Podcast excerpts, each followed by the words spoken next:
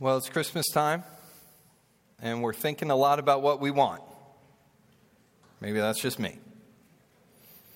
Kids and adults hope for that special gift under the tree. We hope for that day to be filled with laughter and celebration and reunion. We desire that maybe just if we could get it for a day or maybe the weeks of the holiday season at least. Then, perhaps even only a moment, the problems, the worries, the troubles of life will fade. Perhaps you're past all that this Christmas. You remember having that kind of anticipation once around the season, but you've grown accustomed to desires going unmet. So you just don't really pay attention. You just wait for the season to pass. If you aren't thinking about what you want from Christmas, what about what you want from life? If you could wake up tomorrow and get everything that day that you wanted, what would you have at the end of that day that you didn't have when it started? We're all wanting something. Christmas or not. And our desires are more than just passing feelings, they actually have eternal significance. Turn with me, if you would, to the book of Hosea. Hosea, one of the prophets in the Old Testament. We've been studying through intermittently. Uh, we've been through it now twice. We're now in this third installment. So we're turning to chapter 6 of Hosea. And you'll find that in the Bibles provided in the pews in front of you on page 754. Now, we're going to endeavor to cover a big section of this book this morning, going all the way from chapter 6, verse 4 to chapter 10, verse 15. And with that much content, there's no way we're going to be able to read all that. So I'm going to take a more thematic approach this morning, trusting, as God has helped me this week, that I will still be true to His word in what it's pre- presenting to us, but just not able, will not be able to read through it all in this time. I would encourage you, if you want more of His Word, to go home and, and read it, even this afternoon. Our passage this morning is going to present us two parties with competing desires. One wants one thing, and the other wants the opposite. Two parties locked in a desire dilemma. And if we're talking about typical human to human relationship here, we'd expect there may be no hope of resolution. We might think it's impossible to change what someone wants. So somebody is just not going to get what they want. But this is a unique relationship here in Hosea. There's a human side people who are following after their desires. But on the other side is God, who is the creator, who himself has a thing that he desires. And as we'll see, because God is in this mix, he's going to provide a, a divine solution to this desire dilemma. And so that's going to be our outline this morning as we study this text from Hosea. First, we'll see a dilemma of desire. And then, secondly, we'll see a divine solution. I pray God will help us in this to truly see what we want, to see what He wants, and that our desires would truly align with His. So, point number one from this text a desire dilemma. Now, as I mentioned, this whole book is an appeal from God to the nation of Israel through his prophet Hosea. And the picture throughout, especially in the beginning, that we get is of a forbearing spouse, that's God, who is looking for any way possible to convince his unfaithful spouse, that's Israel, to return and be true to the relationship he's established. This, this kind of marriage that exists between God and his people. In previous passages, God has already employed words of indictment, measures of loving discipline, and promises of a wonderful life together should Israel return. And last time we were in Hosea, at the end of our passage in chapter 6, verse 1 through 3, there's a flicker of hope that Israel would listen and return to the Lord. It ends with chapter 6, verse 3. Let us know, let us press on to know the Lord. His going out is as sure as the dawn. He will come to us as the showers, as the spring rains that water the earth. Where will it go from here? Hosea's ministry actually to this nation stretched over a, a, period of decades. And I think there may have been a time gap between the prophecy in, uh, that ends in chapter 6, verse 3, and the prophecy that picks up in verse 4. It is as if God's appeal hung in the air over the years while Israel did nothing. And then another word from God comes a question that indicates God's exasperation with his faithful people. Chapter 6, verse 4. What shall I do with you, O Ephraim? That's northern Israel. What shall I do with you, O Judah? Your love is like a morning cloud, like the dew that goes early away. Now God is moving on a new declaration is coming. Look at verse 5. Therefore, I have hewn them by the prophets, I have slain them by the words of my mouth, and my judgment goes forth as a light. If God's appeals went unheard, if his discipline bounced off their hard hearts, then his punishment is next. God says in verse 5 that he has already begun punishing Israel, yes, for their fickle love, and yes, for their sins, which he begins enumerating in verse 7, but also because as of yet, God desires for this relationship, his desires have not been met. Look at verse 6. For, or you could read because. I desire steadfast love and not sacrifice, the knowledge of God rather than burnt offerings. God is communicating to us in human language that He wants something. Now, when we say that we want something, it might be because we don't have that thing. We desire because we feel lack. But that's not the way that God's wants work. God desires because of his love, not his lack. His goal is to have everything work together in harmony. Humans in harmony with creation, creation in harmony with God, God in harmony with humanity.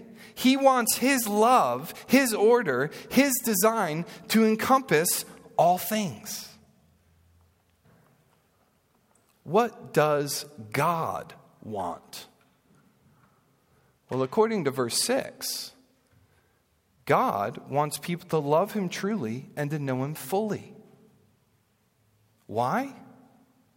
Well, as we learn in the rest of the Bible, this is the way of the harmonious and eternal life with God. Does God need that with us? No. Does he love it when he gives it to us and we enjoy it? Yes. We see the heart of God for this outcome throughout this section. So just follow with me as I go. Look at chapter 6, verse 11. For you also, Judah, harvest is appointed, when I restore the fortunes of my people, when I would heal Israel. Look at verse 7, verse 13. Chapter 7, verse 13. I would redeem them, but they speak lies against me. He remembers a time ago in chapter 9, verse 10, the promising beginning of this relationship with his people, and he remembers it with fondness. Like grapes in the wilderness, I found Israel. Like the first fruit on the fig tree in its first season, I saw your fathers. This is God's heart. He wants all creation to sing with a unified voice, to love with a unifying love for all to know his pure love for them. He wants this for all people, everywhere. He wants this for you. God's expressed desire for you is that you have the best there is. Something that lasts forever, something that cannot be taken away, something that will only deepen and sweeten with time, something that will make you better, fill you fuller, satisfy you greater than anything you could have conceived of outside of Him. He wants you to have a loving relationship with Him. That's what he desires. Again, not to meet his need, but to give you what you can't have otherwise. Church, what he desires here that he talks about in verse 6, this is what he wants to be the environment of our church. This love and this knowledge, as, as Jeff showed us from God's word last week. That the reality of what the Trinity experiences between Father, Son, and Spirit would be the reality of our relationship with God and with each other. Where when we think of church, we think a family I deeply love, a people that Christ deeply loves. You can get every item on your Christmas list this year and still not have this. This present only comes from God. And that present came on the day we celebrate as Christmas, when Christ was born, when the desire of the nations came to fill every longing heart. But with all these heartfelt expressions of God, we still hear a problem persists. An obstacle that lies in the way of God's desire being met. And that obstacle is sin. God's desires to bring about goodness get met with our desires to persist in what's doing what's bad. God calls us to love, love us, and we run to rebel. This is the desire dilemma. God wants something we can't give him and won't give him, something we don't want to give him in our natural selves. Whatever attempts we make on our own, we don't bring what God is looking for. He wants steadfast love from our hearts. We bring material gifts and completed religious rituals. He wants us to know Him truly and deeply, and we assume if we just do more for Him, that doing will be an acceptable substitute for relationship with Him. You could read this whole passage today and write out every sin that God calls out of His people, and you would have a very very long list. And as you read through that list, you would see popping up a common source for all this sin. The deepest part of the person, the heart, the place where desires form. Chapter 7, verse 10, we hear that Israel's heart is proud.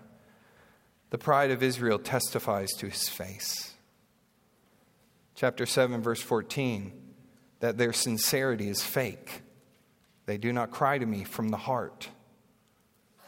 Chapter 10, verse 2, their heart is false. They never really wanted God as their king.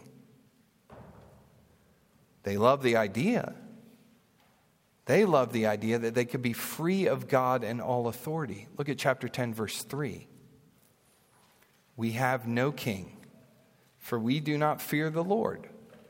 And a king, what could he do for us? What was at the root of all Israel's sin? To love themselves and to trust in their own strength. Look at chapter 10, verse 13. You have plowed iniquity, you have reaped injustice, you have eaten the fruit of lies because you have trusted in your own way and in the multitude of your warriors.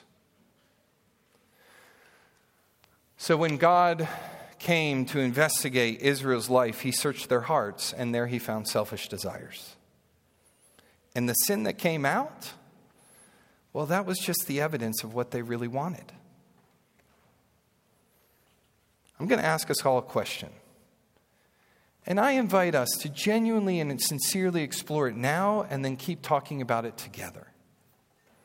It's an easy question to ask. It's an easy question to give a rote answer to. But it is a hard question to know that you've given a true answer, one that really f- reflects your heart. Here's the question What do you want? What do you want? Remember, as you answer that, getting the right answer on the outside doesn't make any difference. We are going for an honest representation of what is deep down because that is what God sees and cares about. Now, some of us will know the answer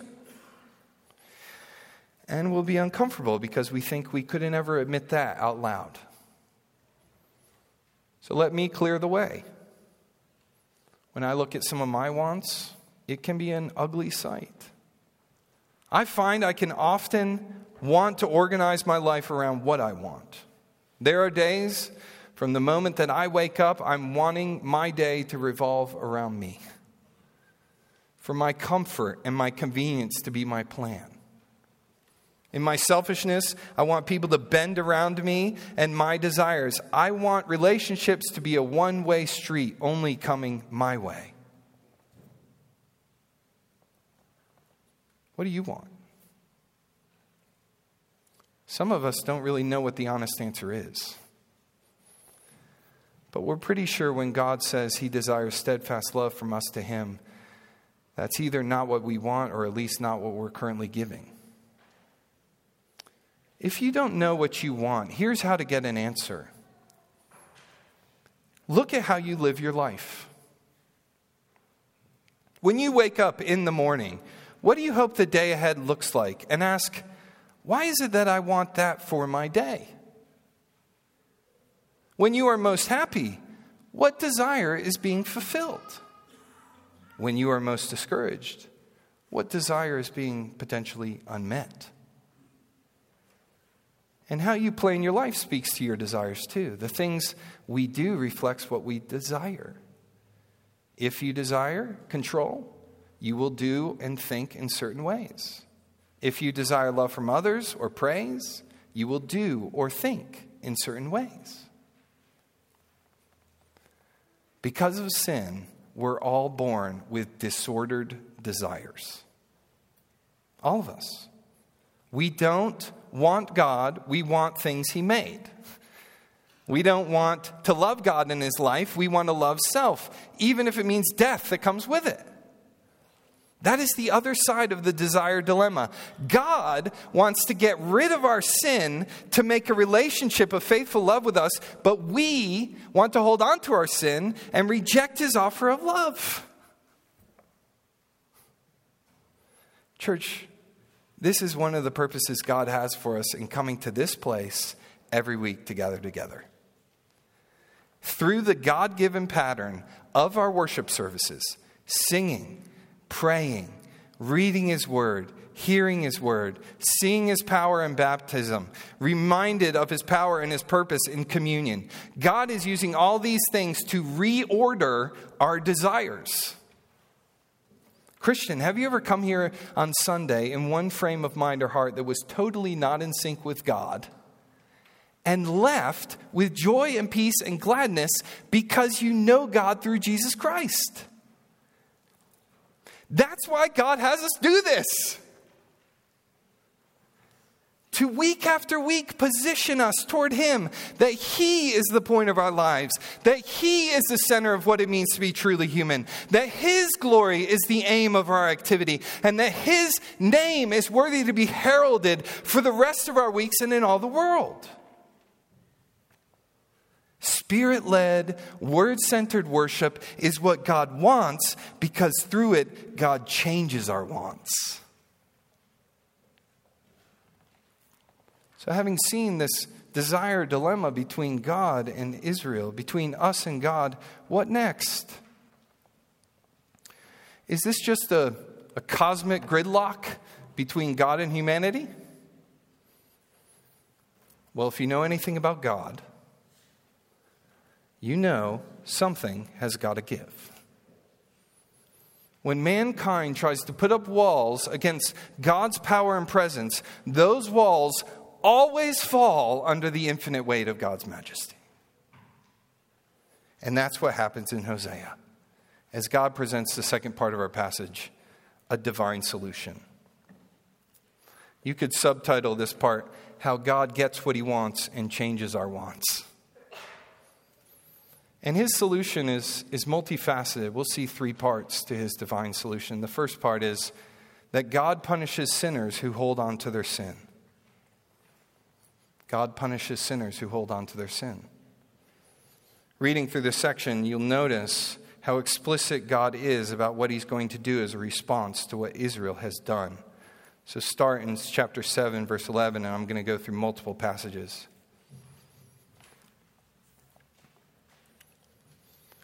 Chapter 7 11 Ephraim is like a dove, silly and without sense, calling to Egypt, going to Assyria. As they go, I will spread over them my net.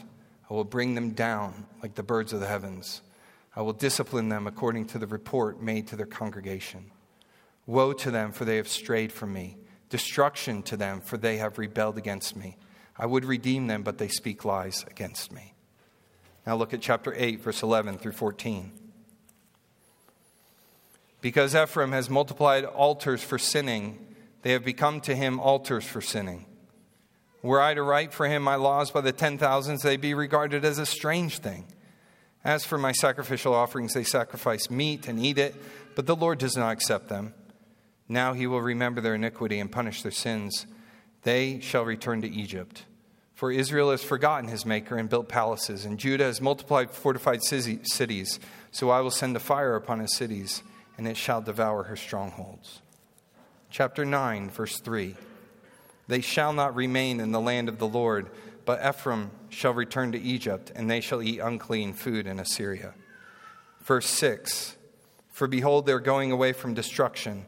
But Egypt shall gather them, Memphis shall bury them, Nettle shall possess their precious things of silver, thorns shall be in their tents. Verse 9 they have deeply corrupted themselves as in the days of Gibeah. He will remember their iniquity, he will punish their sins. Verse 11 Ephraim's glory shall fly away like a bird. No birth, no pregnancy, no conception. Verse 15 Every evil of theirs is in Gilgal. There I began to hate them because of the wickedness of their deeds. I will drive them out of my house. I will love them no more. All their princes are rebels. Verse 17 My God will reject them because they have not listened to him. They shall be wanderers among the nations. Chapter 10, verse 7 Samaria's king shall perish like a twig on the face of the waters. The high places of Aven, the sin of Israel, shall be destroyed. Thorn and thistle shall grow up on their altars, and they shall say to the mountains, Cover us, and to the hills, Fall on us. Chapter 10, verse 13 You have plowed iniquity you have reaped injustice. You have eaten the fruit of lies because you have trusted in your own way and in the multitude of your warriors. Therefore, the tumult of war shall rise among your people, and all your fortresses shall be destroyed. As Shalman destroyed Betharbel on the day of battle, mothers were dashed in pieces with their children. Thus it shall be done to you, O Bethel, because of your great evil. At dawn, the king of Israel shall be utterly cut off.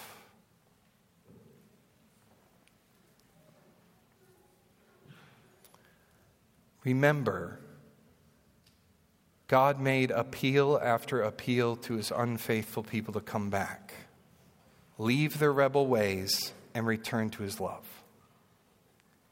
He didn't have to, but he wanted to. But they chose to prop up golden calves as gods, prop up their kings and armies as their trust, and let their desire for stuff status, and sex be in the driver's seat. God is a good God. He desires to restore creation to order and beauty and people to perfection.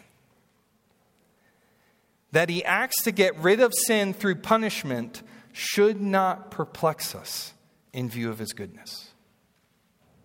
It should give us hope that there is someone who can beat this insidious and perilous curse that hangs over all of us. God is a holy God. He is the one and only God, the true God, the high God, the one whose position is supreme and whose name is flawless and true. Given that he is the holy, the one and only, most high God, that he exercises justice against evil should not perplex us. It should lead us to honor and worship the one who is pure. What should perplex us is why we persist in our sin. Why do we want our sin so much that some of us would rather die with it hidden in our hearts than throw it ourselves into God's purifying and consuming fire?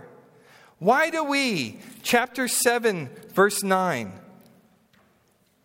why do we choose something that destroys us?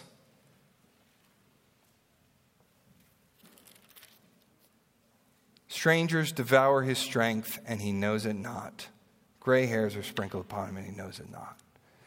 Why? Chapter 8, verse 6. For it is from Israel a craftsman made it. It is not God. The calf of Samaria shall be broken in pieces. Why do we give our best to things that aren't real? Chapter 10, verse 7 Samaria's king shall perish like a twig on the face of the waters. Why do we trust in human authorities and powers when they obviously fail? Why? Why do we turn our back on the one, the only one who can heal and redeem us? That's perplexing. Here's why because that's the desire of our hearts as we come into this world. Do you see how broken we are?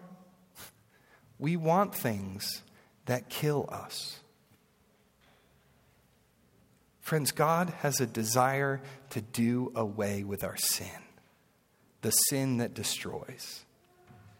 He can and He will take it and throw it to the bottomless ocean. He will remove it as far as the east is from the west. And when He does, it is gone from His mind. He says that He forgets it. But in order to forget sin, He must take care of sin. Before sin is buried, God must kill it. God will get rid of the sin in each human heart. He will either take it away from you and give you life in his place, or he will take your life away in eternal death. I plead with you this morning. Do not drown under the wave of God's judgment, clinging to the dead weight of your sinful desires. Cry out to God to punish your sin in Christ, but to save you. Which is something God desires to do. The book of Hosea shows that is part of God's divine solution. The second part of his solution. God does punish sinners who hold on to their sin, but secondly, God saves sinners who let go of their sin. There's so much emphasis on God's punishment in this section that you might get the impression that that's what this whole book is about. It's just one long pronouncement of God's punishment, but the title of the book is actually God Saves. He saves. That's what Hosea's Hebrew name means. This judgment from God has a part in the larger purpose of God's plan that He's working out. And here's the plan from Hosea chapter 1, verse 7 I will have mercy on the house of Judah, and I will save them by the Lord their God. And then again in chapter 2, verse 16, and in that day declares the Lord, You will call me my husband, and no longer will you call me my Baal, for I will remove the names of the Baals from her mouth, and they shall be remembered by name no more. And I will make for them a covenant on the day with the beasts of the field, the birds of the heavens, and the creeping things of the ground. And I will abolish the bow, the sword, and war from the land, and I will make you lie down in safety, and I will betroth you to me forever. I will betroth you to me in righteousness and in justice and steadfast love and in mercy. I will betroth you to me in faithfulness, and you shall know the Lord. That's God's plan. And He's using punishment to fulfill it.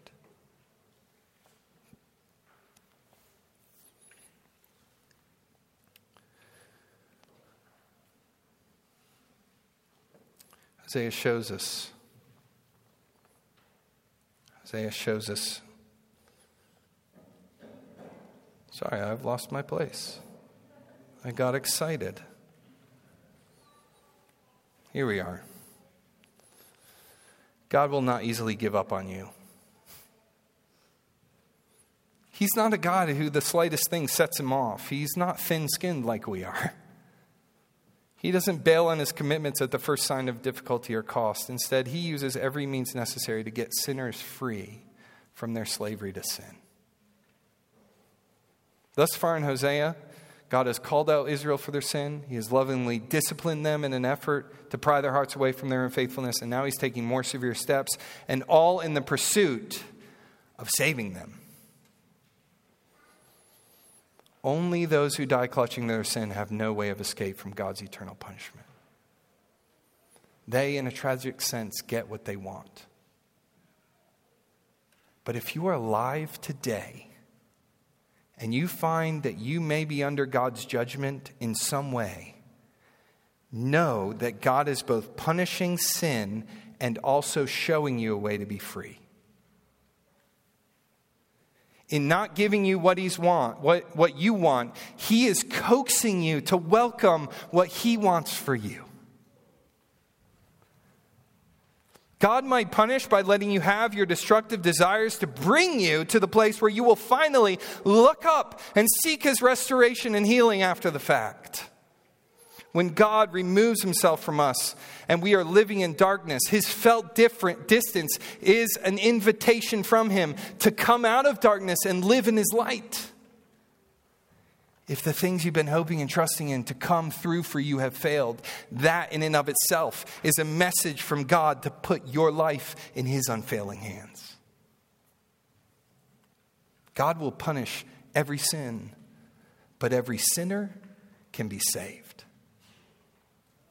Only the one who dies without salvation from God cannot be saved. So, how is it that God can save like this? Condemning sin, but not the one who did the sin. Aren't they one and the same? Well, apparently not. How encouraging, right? God gives this view of you as a person that He's made. You are a slave to sin, but you are not sin. You are someone he wants to love that he made, and your sin is something he wants you to leave. So it's only when we choose to identify with our sin that God's wrath turns on us, which is how we're born. Now, God could promise in Hosea that he would save his people from their sin because he knew that he was going to send someone else to save through judgment his son, Jesus. Jesus' heart beat with the same desires as his Father. I desire steadfast love, knowledge of God. Jesus came wanting what God wants, as we read in Hebrews 10, and being the way God brings his love and knowledge into our hearts. God desired sacrifice, but not from sinful humans, because that wouldn't do anything. Those sacrifices weren't effective. God wanted a sacrifice that would finish it all, that would put sin in the grave and it couldn't come out. God wanted a sacrifice that could get rid of sin and death. And so, as we re- will remember again around this most blessed celebration Christ has given us, we will remember that the Lamb of God came to take away the sins of the world. And that is exactly what he desired to come to do.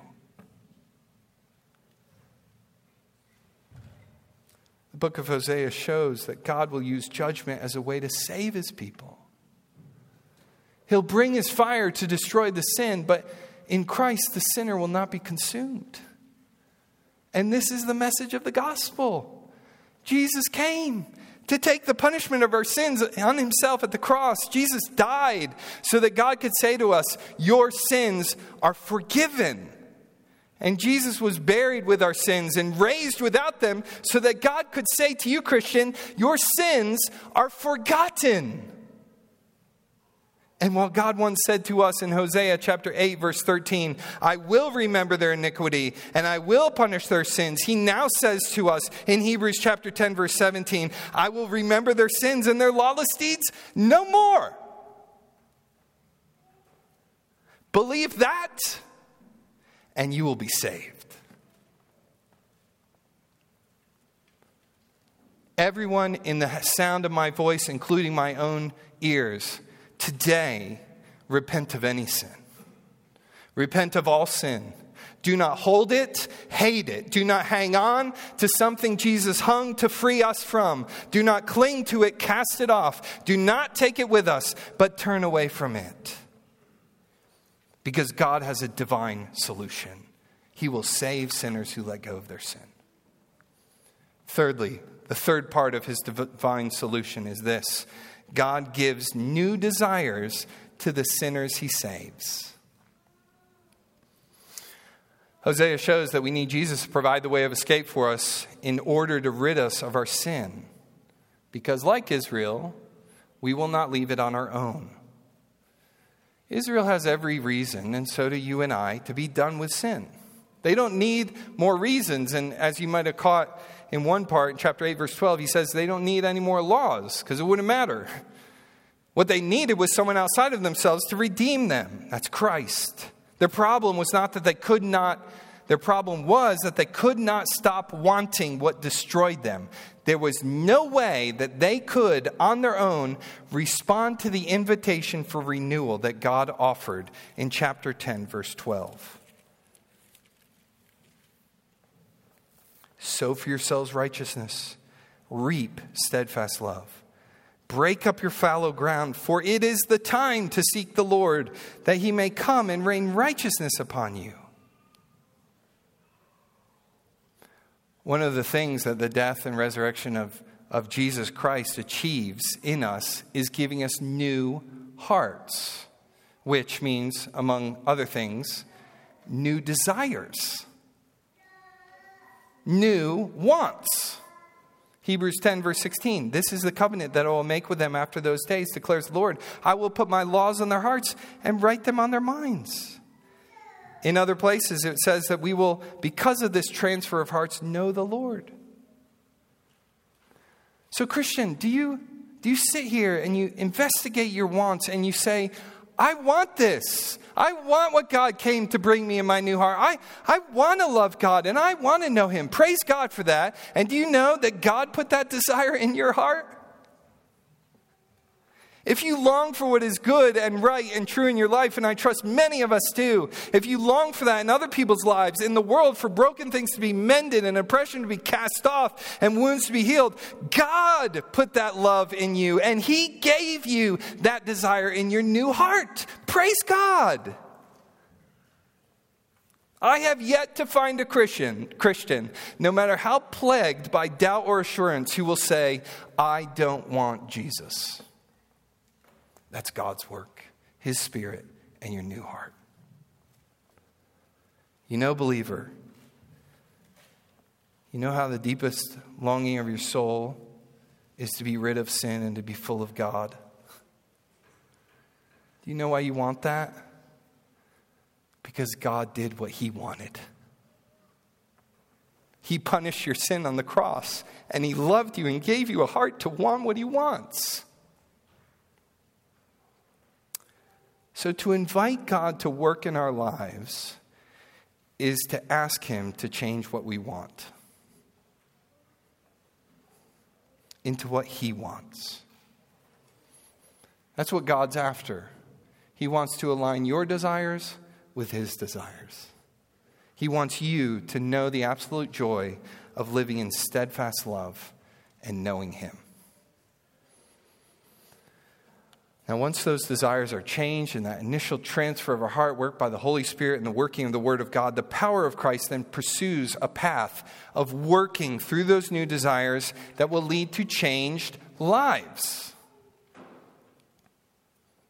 Jesus bore your sins, God will change your wants to match His. He'll do it through the Spirit, He'll do it through instruction, even the instruction you're hearing right now and hear regularly from this pulpit, through discipline, through suffering. He will give and He will take away to pursue this path of change. So look again at chapter 10, verse 12. Sow for yourselves righteousness, reap steadfast love. Break up your fallow ground, for it is the time to seek the Lord, that he may come and rain righteousness upon you. This kind of agricultural imagery is, is all over Hosea. But notice the goal the goal is to reap, to have steadfast love, to have and live according to what God wants. How does it come? We sow righteousness. How exactly do we do that? Do we put our own righteousness in our hearts and then live righteous lives by our own doing? No. We recognize that our hearts need to be prepared, hard clay broken up, ground tilled. So Let's do that work in our hearts, brothers and sisters. Ask and keep asking Do I want what God wants? Do I want steadfast love and the knowledge of God? Examine the, the condition of the field of your heart. Turn that heart over and over, looking for every patch where we've stubbornly hardened in our own selfishness, where we've been refusing Jesus' way of love for others, forgiveness of sin, grace shown, and unity achieved, where we've been wanting our way above all else. Take a tiller to those things, break up those clods, and present your tilled heart to the Lord. Get to the place where, as best you can tell, you have pulled out every weed and every rock, every self love and every sinful idol, and then look up to Him as Hosea invites seek the Lord. Tell Him, Lord, I want steadfast love to dominate my life. I want my relationship to be with you, my relationship with others. Lord, in all of it, I want to know you more. And the only way to reap your love is if you bring the rain of your righteousness into the field of my heart. And as we look up, we see our righteousness. Christ offered once and for all time as a sacrifice, sitting at the right hand of God, waiting until the time every sin, every enemy is punished. We see Christ, who by his single offering has perfected for all time those who are being sanctified by his power. From Christ, the righteous, Christ, the resurrected, Christ, the ruler, comes the downpour rain of righteousness on our hearts. And He loves to give Himself to us. He will come to us like the rain, like the spring rain watering the earth. Perhaps what we need this Christmas isn't that new gift or that romantic relationship, that job promotion, or that recognition. Maybe what we need is Christ to rain his righteousness on our hearts. What a gift that would be. Church, pray for this. Pray for repentance among us that is willing to have our hearts tilled up. Pray for distrust of our own righteousness to accomplish anything outside of Christ. Pray for Jesus to pour out himself through his Spirit and his Word on our hearts and to grow his own desires in our hearts and in our church. And when Christ reigns on us, we will reap steadfast love, which is what we want. You cannot get to love without Christ, but with Christ, you get to live in his love. And when the harvest of love starts getting collected, we will know why God wanted that for us. Because with His love comes peace, with His love comes joy. With His love comes a unified church with the unified desire and determination to know God and make Him known. So I started by asking what you want. We asked it again in the middle. And let me end by asking do we want what God wants? That's not just a question of passing curiosity, that's a question of eternal significance. God wants sinners to live in his love.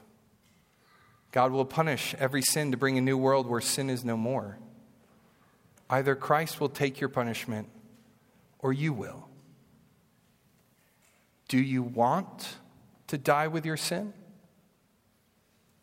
Or do you want what God wants? Eternal life with Jesus Christ for you. Let's pray.